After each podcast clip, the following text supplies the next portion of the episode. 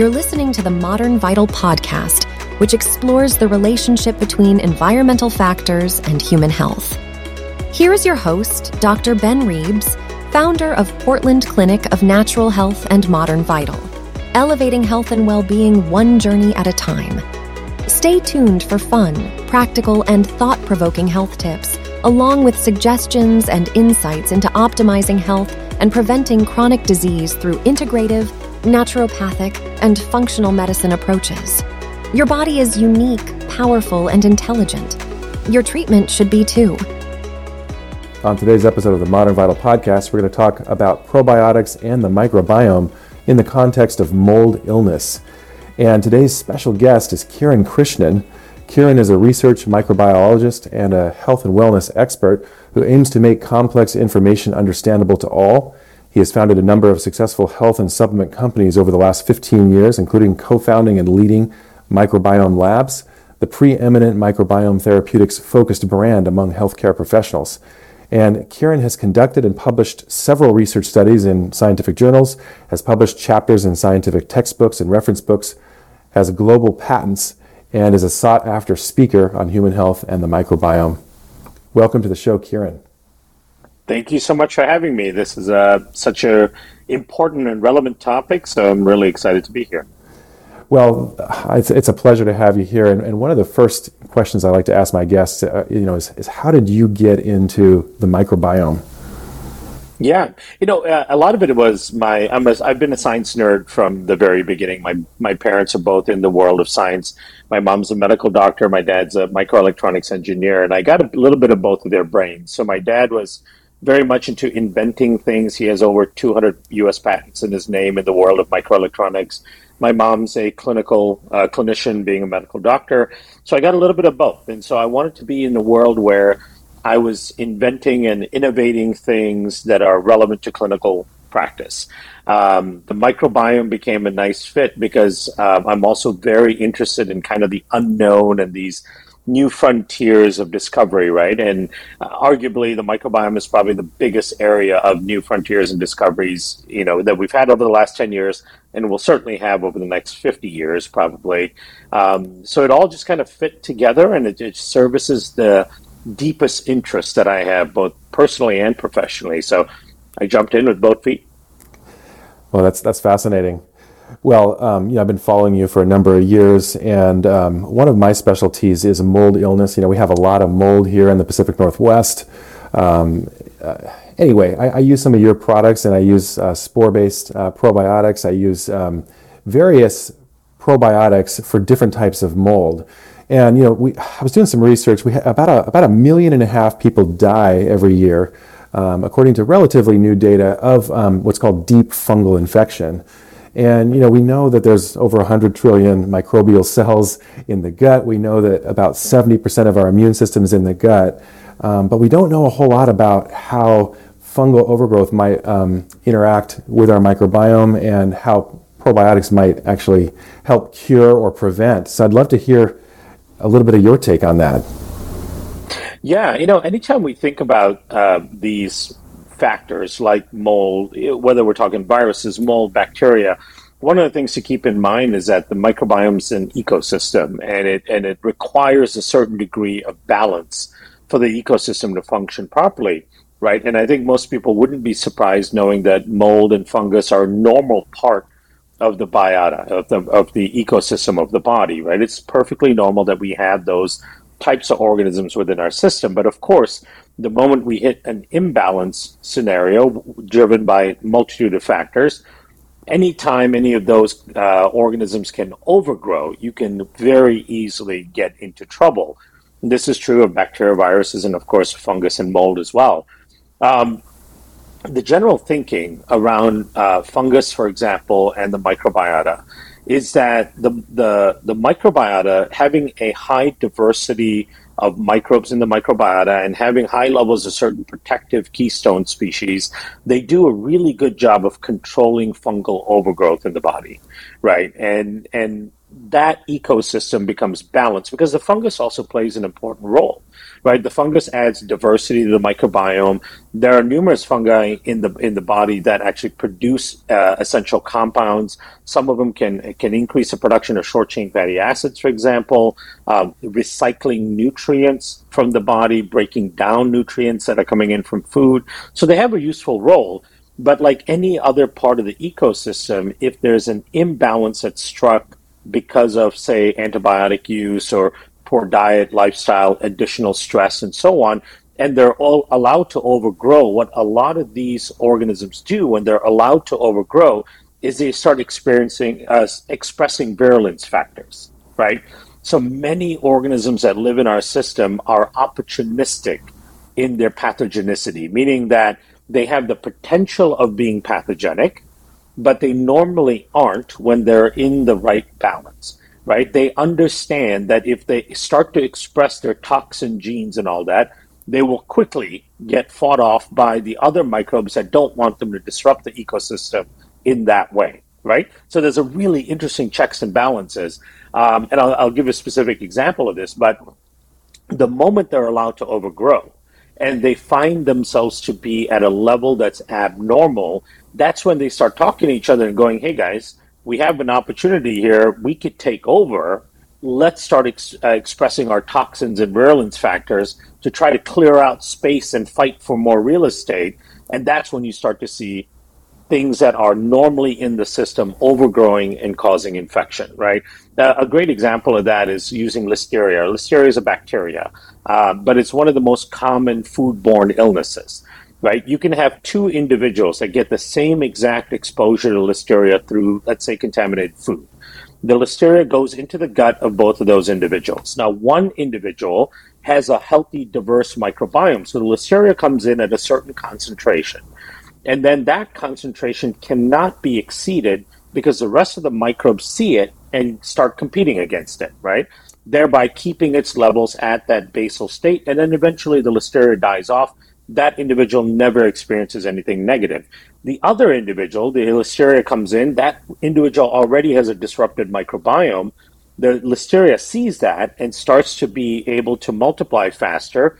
They reach a certain threshold of their concentration and all of those microbes signal to each other that hey we're at a good concentration let's start exp- uh, expressing our toxins and then that individual feels the effects of that. They get sick. They get the gi symptomology fevers and all of that stuff. And and they end up needing you know antibiotics or whatever to bring it down right? But the difference between those two individuals is what does that terrain look like? Is their terrain allowing their uh, these opportunistic organisms to overgrow right? And i'm, I'm sure you'll see uh, you've seen in clinical practice that oftentimes when somebody has a candida overgrowth for example there are other things at work. You know they might have heavy metal toxicity for example right? That might go hand in hand. So their immune system the biomes are disrupted because of heavy metal exposure. That's allowing the candida an opportunity to take over uh, and grow at unhealthy levels. So it, it really, the, the mold and fungus issue, uh, given that certain geographies have far more exposure to them than others, those geographies probably need even more focus on having a healthy, balanced microbiome, um, and that's and that's part of where the uh, the probiotics come into play. So, can you explain a little bit about why a spore-based probiotic, like your like your MegaSporeBiotic, why would, uh, for example, I use little bits of it just as a powder in my really sick yeah. old patients, and they'll have an intense die-off of candida or other things if they use too much. Um, now, of course, yeah. I'm not giving medical advice on this show, but can you explain why that is, how that works? Yeah, actually, one one of the key reasons is um, certain organisms that we get exposed to that are a normal part of our either commensal flora or normal part of our ecosystem that we're supposed to get exp- uh, exposed to. One of the things that they do really well is upregulating something called pattern recognition receptors in the immune system, right? So you've got all these um, these sentinel immune cells that are roaming around your body, looking for things that shouldn't be there, looking for things that are too high uh, in terms of their levels to bind to them, to start neutralizing them, going after them, and bringing their their levels down. Mold toxin is one of those. Mold itself, fungus itself, right?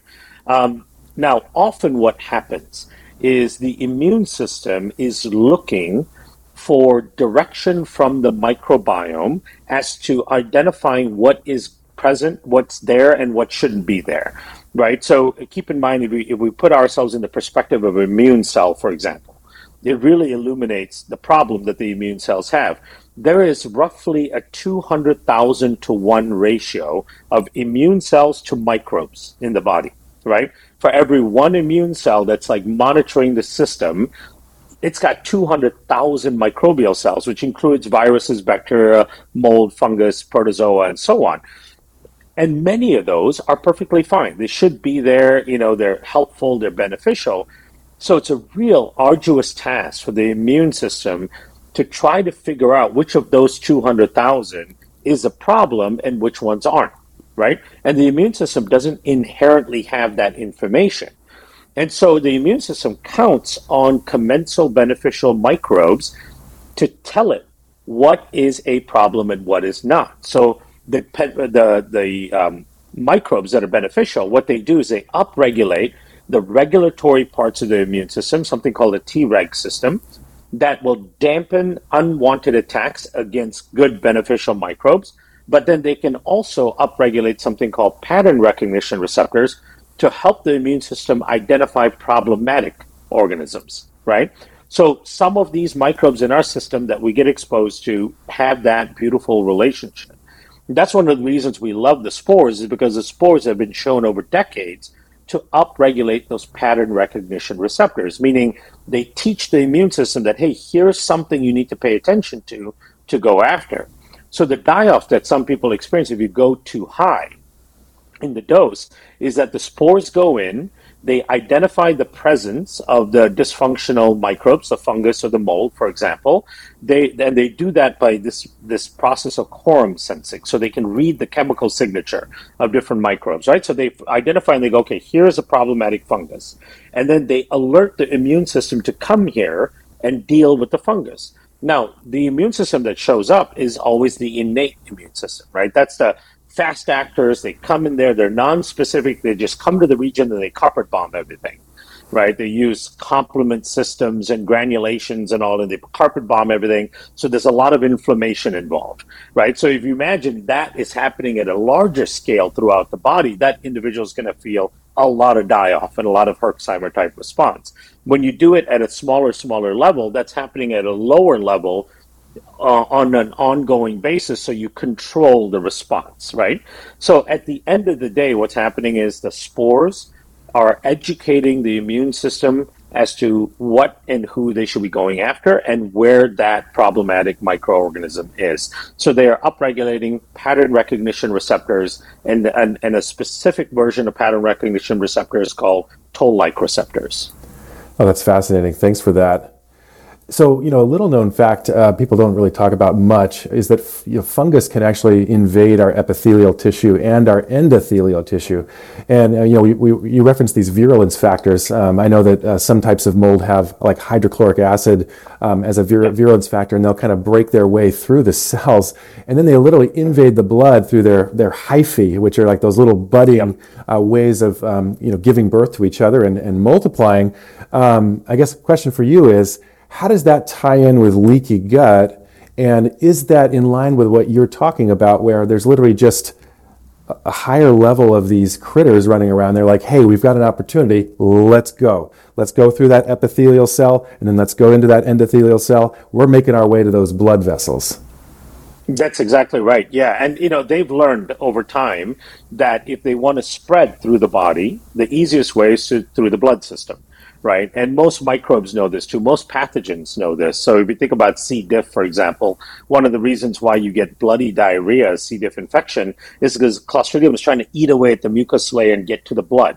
It needs iron as part of its its uh, uh, propagation, but then at the same time, it's trying to get in the blood so it can spread throughout the body, right? So fungus and mold does the same thing. They they want the blood. The iron in blood is really important for them for their metabolic uh, processes, but then they also want to spread through the body through that. And the little hyphae are really problematic because that's them basically sending their little progeny throughout the body so it can make its way all around.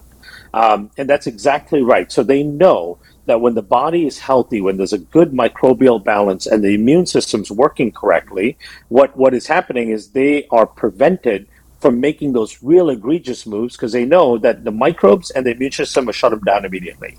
Not only will it shut down their potential invasion into the tissue, but it may also kill them the the colony that's trying to make it through, right? So they're smart enough to know, okay, let's lean back.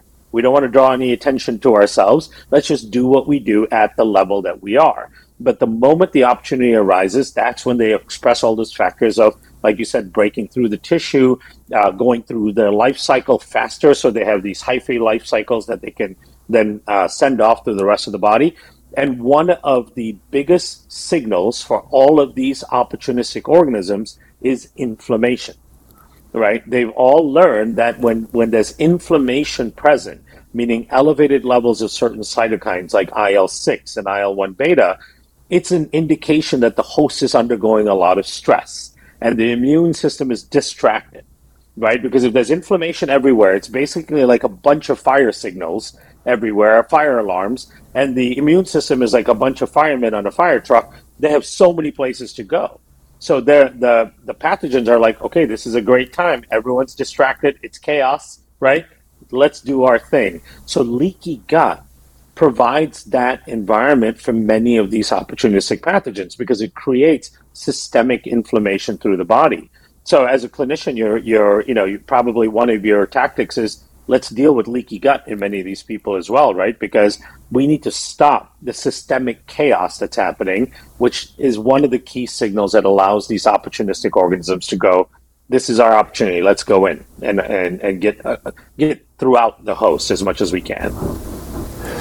Kiran, you had mentioned, um, you know, the iron. Iron is kind of a uh, um, substrate for uh, these infections. Um, mm-hmm. You know, in almost all of my chronically uh, sick mold patients, you know, we see really low ferritin, um, and it's classic yeah. in Lyme as well.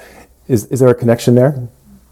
That, that's absolutely right. Yeah. So there's a, um, a, low ferritin because you've got microbes utilizing a lot of the free iron and so on, right? Um, and so these people will immediately also be anemic in many ways um, because they their own blood cells can't hold on to iron appro- appropriately because you've got all of these microbes all over, basically scavenging the iron.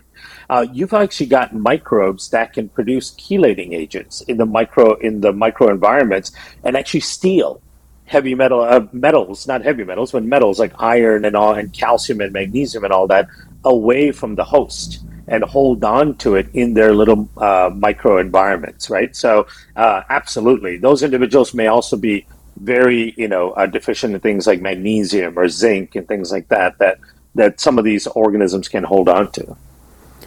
Wow. Well, I mean, it, it just makes sense. You know, we know that antibi- antibiotics kind of wipe out the good flora, and then you know, candida and fungus will kind of come in. So it makes sense that by putting the probiotics back in different types and kind of get everything balanced again, the candida and the mold are, are you know maybe going to go dormant or or die or, or at least get lower mm-hmm. or, or be prevented from um, propagating. Yeah, yeah, absolutely right. And I think one thing that's really important for people to understand is that literally every part of the inside and outside of our bodies covered with microbes, right? With the exception of this thin uh, mucin 2 layer in the GI tract, that's the only sterile area of the body. But outside of that, everything else is covered with microbes.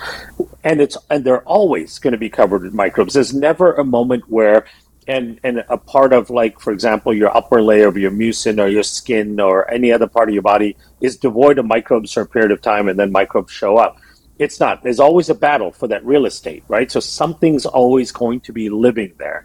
And the way to think about it is what are the conditions you're putting in place to dictate who gets to live there, right? If the system is corrupted, if there's lots of inflammation, if there's heavy metal exposure, if there's uh, poor diet, so there's low nutrient absorption, if the immune system is deficient and doesn't have enough adequate nutrients to support its function, like short chain fatty acids and magnesium and zinc and all those basic things, vitamin D, right?